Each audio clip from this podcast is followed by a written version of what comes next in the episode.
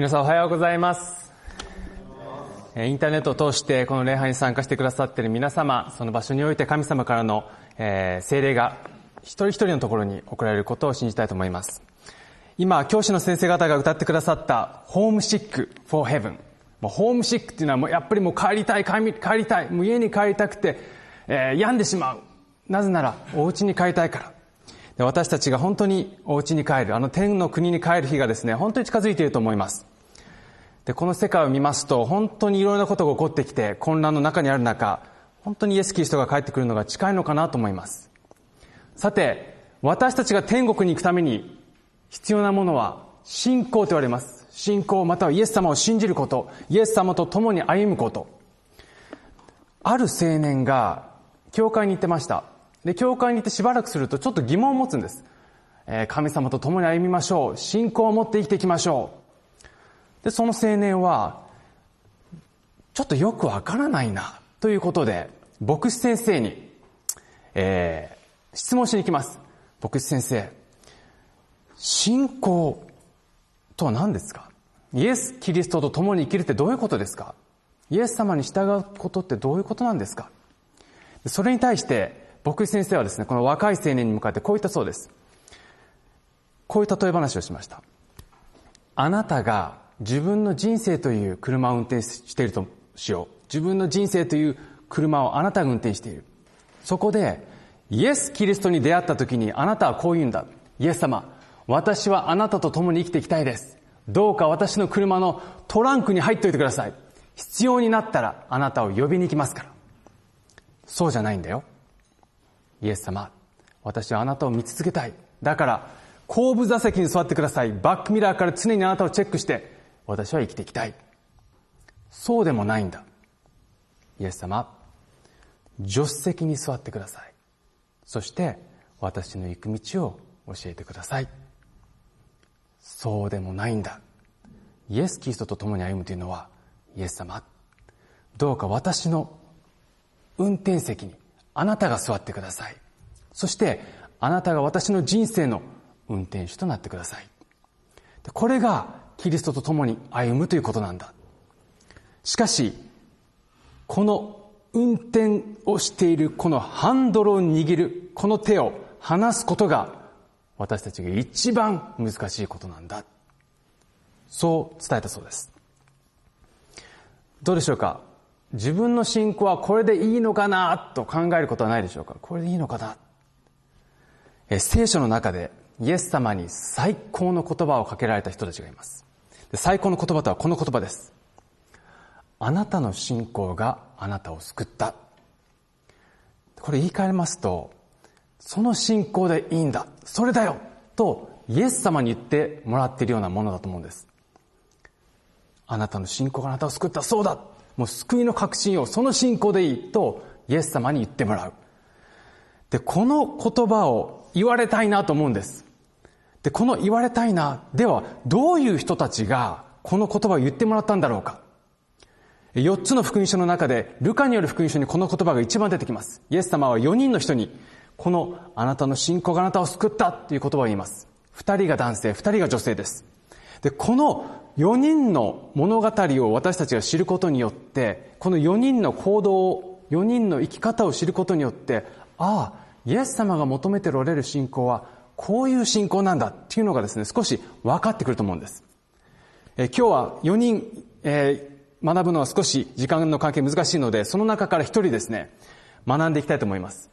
えー、聖書をお持ちの方、ルカによる福音書17章をお開きください。皆さんのいるところで、ルカによる福音書17章の11節から19節の物語を皆さんと共に考えていきたいと思います。この物語は、重い皮膚病を患っている10人の人のお話です。皆さんもよくご存知だと思います。10人の人が重い皮膚病でイエス様助けてください。イエス様が癒し、そして一人の人が帰ってきたという。その帰ってきた一人に向かってイエス様は、あなたの信仰があなたを救ったっていう言葉をですね、かけるわけです。さて、ルカによる福音書17章の11章から19章、え、11節から19節までのお話です。では、まず最初に11節から13節をお読みいたします。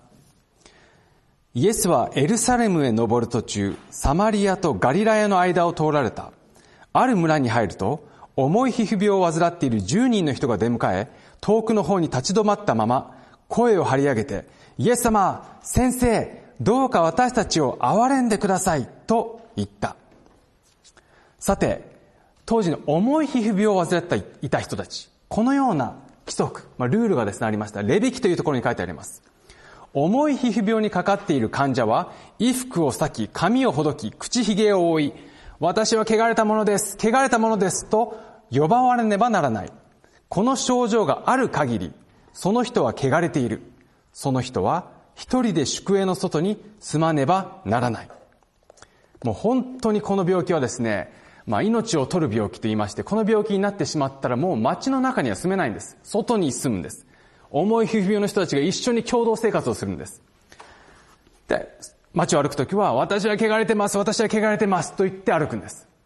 で、それを聞いた人たちは、うおっとこう、重い皮膚病だと言って遠ざけていく。まあ、例えば、インフルエンザにかかった時に、そういうルールが日本全国にできたらどうでしょうか？インフルエンザです、インフルエンザです、A 型です、A 型です。と、おそらく皆さんは、うわー来た来た来た。とこう、去るでしょう。そのように、まあ、社会からのけ者です。ちょっと近づいてこないでよ。君たちは村の町、外のこの宿営のとこにいなさいよ。まあ、そのような人たちだったんです。で、この外に住んでいる人たちが、10人が、イエス様がある町へ入ろうとしていた時に、イエス様を見つけて、おい、あれが噂のイエス様だ。癒してもらいたいな。どうする？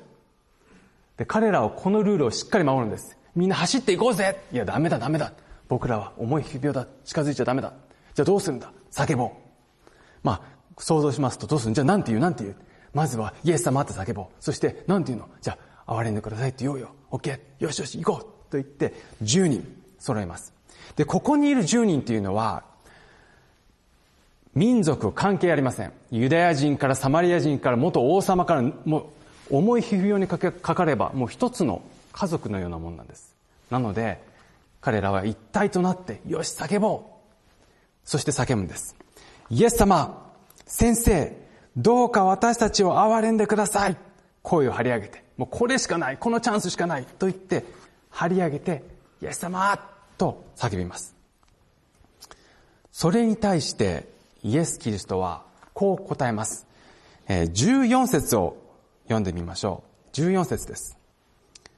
イエスは重い皮膚病を患っている人たちを見て、祭司たちのところへ行って体を見せなさいと言われた。彼らはそこへ行く途中で清くされた。ここは私たちに一つの約束を与えてくださっています。私たちがイエス様って叫ぶときに、イエス様は必ず振り返って気づいてくださるってことです。振り向かれます。見られます。10人の人たちは、見たぞこっち見たイエス様が見たぞと言っておそらくですね、すごい喜ぶと思うんです。さて、イエス様憐れんでください自分たちが重い不病にかかっている人たちとしてちょっとですね、自分の立場に置き換えて考えていてほしいんですが、助けてくださいと言った時に、どのような反応をイエス・キリストから求めますか？大きくですね、二つあると思うんです。一つは、わかったこっち来なさいです。イエス様から、こっち来な癒そうそしたら、おそらく10人は、やった行こう行こう行こうと言って、行く。で、もう二つは、分かった待ってなさい今行くから来るよ来るよやったやったで、この二つは、おそらくすごく喜ぶと思うんです。やった今度癒されるっていうですね、確信がですね、どんどんどんどん高まっていくと思うんです。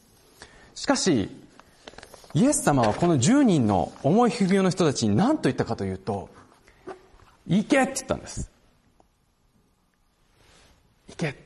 英語の聖書では Go って最初に書いてあります。Go! って行け祭司たちのところに行きなさいって言うんです。で、当時イエス様の時代に病気が治ったか治ってないかを決断していたのは祭司たちです。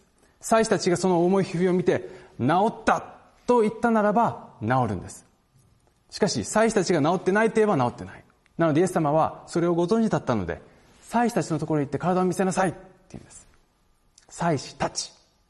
つまり、ここにはサマリア人もいればユダヤ人もいた。なので自分たちの行くべき祭司のところに行きなさい。と言われました。さて10人はどうでしょう？ここには書いてませんが、聖書には書いてませんが、どういう反応したでしょうか？えー、治ってないです。治ってたら、よし行こうですが、この状態で、どうするっていう話し合いが持たれたかもしれません。えー、どうする？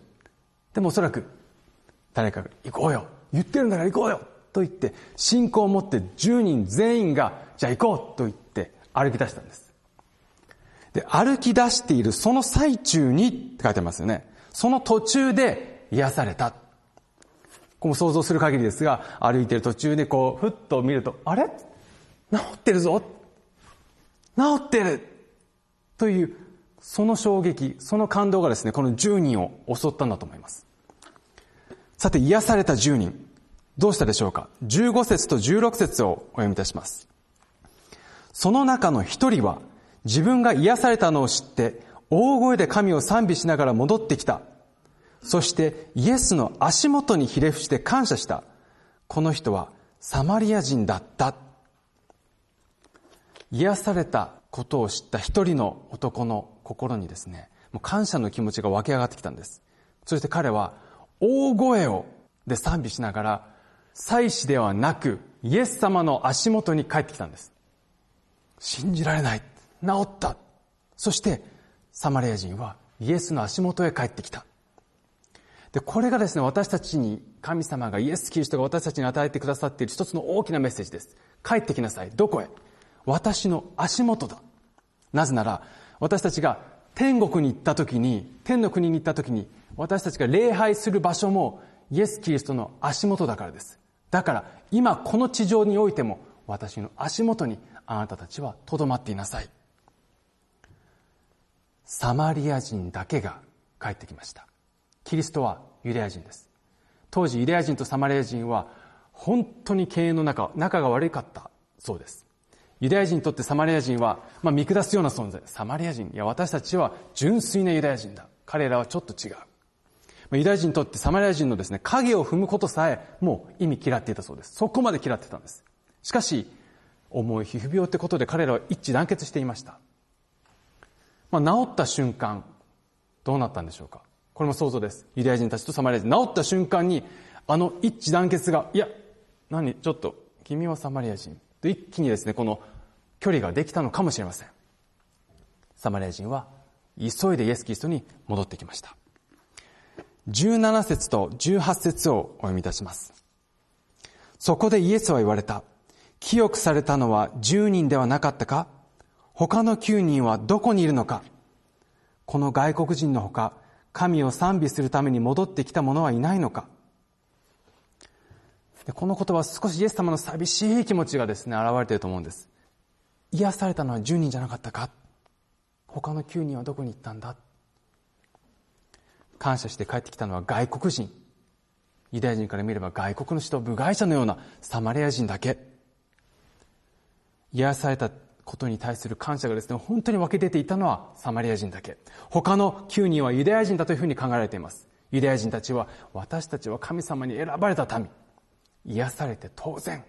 まあ感謝はするけど、まあ、当たり前だろう。最高、最初のもとへ。そして、新しい生活、またあの生活が戻ってくるんだ。サマリア人は、祭司たちのところに行って、共同体に戻る前にするべき儀式。この儀式はですね、一週間以上かかります。レビ記を見ますと、重い皮膚病が癒された時にですね、一週間以上ですね、あることをやらないといけないんです。清めの儀式。つまり、最初のところに行って、はい、治った、はい、OK で終わりじゃないんですね。それをする前にサマリア人、サマリア人はイエス様に感謝を伝えたかった。しかし、イリア人たちは先に儀式に行こう。先に自分たちの生活を取り戻すんだ。さて、このサマリア人の愛の応答に、キリストは、この言葉を語られます。19節をお読みいたします。それから、イエスはその人に言われた。立ち上がっていきなさい。あなたの信仰があなたを救った。感謝の応答してくれたそのサマリア人に、それだ。その信仰があなたを救ったんだよ。当時の人たちは救われるのはユダヤ人だけだっていうふうに考えていましたしかし冒頭にこの物語はイエス様がエルサレムに向かっている途中のお話です。エルサレムに向かって何しにエルサレムへ？それは十字架にかかるために。そして十字架にかかることによって救われるのはユダヤ人だけではなくサマリア人も含め全ての人が救われるんだ。それをルカはですね、強調したかったんだと思うんです。立ち上がってきなさい。あなたの信仰があなたを救った。サマリア人に向かってイエス様が、それだその信仰でいいんだあなたは癒されただけではなく、救われている。さて、一番最初にお話をしました。信仰とは何でしょうか？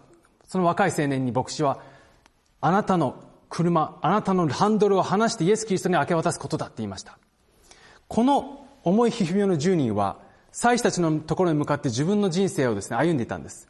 そこで彼らは癒されました。癒された瞬間に、一人だけ、サマリア人だけは、急ブレーキをします。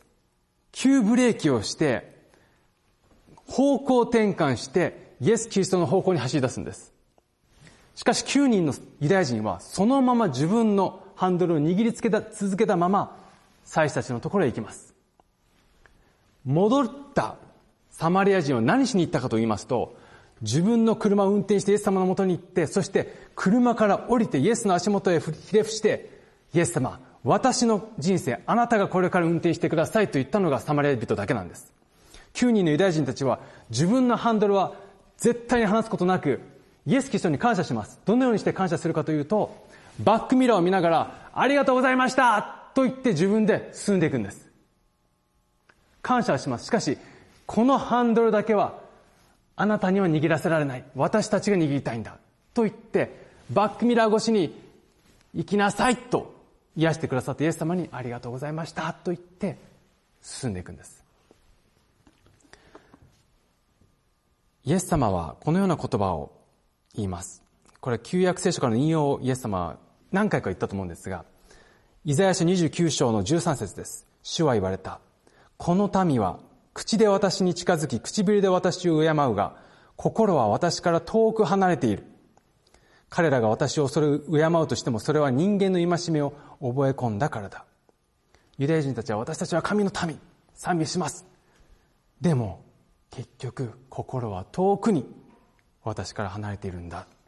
まさにこの9人はイエス様にとって彼らは遠く私から離れている。さて私たちは今どのような状況でしょうか？私たちの心はイエス・キリストの足元にいますでしょうか？この物語は癒しと救いの二つの要素を含んでいるというふうに言われます。重い皮膚病を持った10人は全員癒されました。全員癒されたんです。しかしその中の9人は自分に与えられた新しい人生に夢中になって、この新しい人生をくださった人を忘れたんです。やった戻ったと言って、戻してくださった方に向くのではなく、戻ったやったと言って進んでいったんです。10人とも癒されたんです。しかし、救われたのは、救いを受け取って喜んでキリストに戻っていったのは、ただ一人だけだったんです。サマリア人。同じように、2000年前、イエス・キリストが十字架によって亡くなった時に、全ての人がイエス・キリストのあの傷によって癒されました。癒したよ。で、それをもって私たちが、今度はこの10人の重い悲病の人たちのように決断するんです。どうしよう。ありがとうと言って、イエス様と言ってイエス様の足元へ行くか、バックミラーを見つつありがとうございましたまたお願いしますと言いながら、遠く離れていくか。今朝の聖書朗読の箇所です。立ち返れ、イスラエルよ、と主は言われる。私のもとに立ち返れ。呪うべきものを私の前から捨て去れ。そうすれば、再び迷い出ることはない。イスラエルの民はもう、近づいては離れ、近づいては離れ、神様に近づいては違う神々に離れて、神様にまた近づいてはまた離れていく。神様を帰ってきなさい、帰ってきなさい。呪うべきもの、偶像を捨てなさい。私のとこにいなさい。そして、再び迷い出ることのないようにしなさい。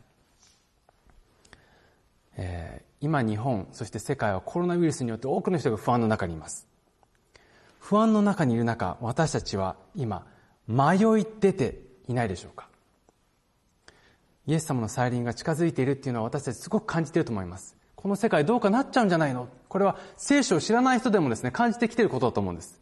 その中において私たちは迷い出ていないでしょうかある光の中でしっかりと歩んでいるでしょうか神様は私の足元へおいで。絶対的な安心。私が与える安心。平安を与えるから。イエス様の足元から離れずに行きたいと思うんです。イエス様の足元。ルカによる福音書でですね、もう一つですね、このようなところで使われています。マリアは主の足元に座ってその話に聞き入っていた。主の足元ってどこですか？それはマリアがやっていたこと、それはイエス様の言葉を聞いていたんです。つまり、主の足元に帰る。それは聖書の御言葉に帰る。そのような言葉だ、そのようなことなのかなと思うんです。詩編119編105編、とても有名な聖句です。あなたの御言葉は私の道の光、私の歩みを照らす灯火。不安になりますと、混乱になりますと、私たちは本当にどこに行けばいいんだと救いを求めます。しかし、聖書は明確に、私の言葉の中に光がある。私の言葉の中に、あなたの歩みをパーッとこうですね、見せてくれる灯火がある。ここに、あなたが帰ってきてほしい。えー、各時代の大総統という本があります。大総統の37章にですね、ただ一つの防壁、聖書という章があるんですが、その中にこのような言葉が書いてあります。御言葉を蓄えよ。しかし、危機の時に、神の御霊が我々にキリストの教えを思い起こさせてくださるためには、それをあらかじめ心の中に蓄えておかねばならない。で、必ず苦しみは来ます。聖書を書いても必ず苦難は来る。しかし、そのような危機の時に、神様の精霊が私たちをこう守って救って力づけてくださるためには、あらかじめ私たちの心の中に、この御言葉を蓄えておく必要があるっていうんです。私の足元に来ておきなさい。マリアは御言葉のシャワーをこうブワーッと浴びてました。蓄えていたんです。同じように必ずこのイエス・キリストが帰ってくる前も危機がある。その中において私たちを奮い立たせてくれるのは御言葉しかない。なので今のうち、今のうちにたくさんの言葉を心の中に蓄えておかねばならない。この言葉は本当にですね、あの、私たち自身ですね、深く受け止めたいと思うんです。暗唱聖句。小さい頃はやったのはすごく記憶あります。しかし大人になればなるほどですね、暗唱聖句っていうのはですね、なかなかですね、えー、まあ聖書にすぐ行けばいい。しかし、常にこの心の中、体の中に染み込ませておくこと。それがすごく大切なのかなというふうに思います。染み込ませることによって危機の時にすぐその御言葉が私たちを助けてくれて、御言葉が私たちの行くべき道を示してくださる。キリストの足元へ私たちが常にいる時間を長くできたらと思います。2000年前、すべての人が癒されました。私たちも癒されました。そしてイエス・キリストは、その私たちに、どうか私のこの十字架の足元へ帰ってきてほしい。近づいてきてほしい。そう、この安息日私たち一人一人に呼びかけているのだと思います。自分の信仰これでいいのかな？そんな私たちに対してキリストはそれでいい。その信仰があなたを救う。どうか私の足元へ帰ってきてほしい。さて、最後の賛美歌にですね、イエスよ好みよという賛美を皆さんと共に歌いたいと思います。この賛美歌なんですが、英語では Jesus, keep me near the cross イエス様、私を十字架の近くに、ま、置いてください。keep me どうか私を十字架の近くに。ここにしか救いはない。その賛美だと思うんです。で、この賛美歌の4節にですね、このような言葉があります。輝く国に昇る日まで、十字架のもとに立ちてぞまたん。私たちはセブンスデアドベンチストです。アドベンチストというのはキリストの再臨を待ち望むもの。どこで待ち望むか。それは、キリストの足元で待ち望みたいと思うんです。9人のように遠く遠く離れて、バックミラーから見て、あそこに十字架あるな、でも僕は自分の道行く、ではなく、キリストの十字架のもとで私たちは再臨を待ちたいと思うんです。十字架で待つことによって、私たちは神様から、イエス様から与えられる平安の中で待つことができる。苦しみの中で待つんじゃないんです。平安の中でイエス様を待って、そして喜びの中迎える。ぜひ、このイエス・キリストの足元へ行くことをですね、私たちは日々覚えて生活していけたらというふうに思います。イエスよ好みを。イエス様、どうか私を十字架のもとに、十字架の近くに置いてくださいという祈りを捧げつつ、新しい一週間を過ごしていきたいというふうに思います。このメディアは、オーディオバースの提供でお送りしました。オーディオバースでは、福音を広めるために、お説教やセミナーなどの音声、映像の無料配信を行っています。詳しくは、http://www.audioverse.org へアクセスしてください。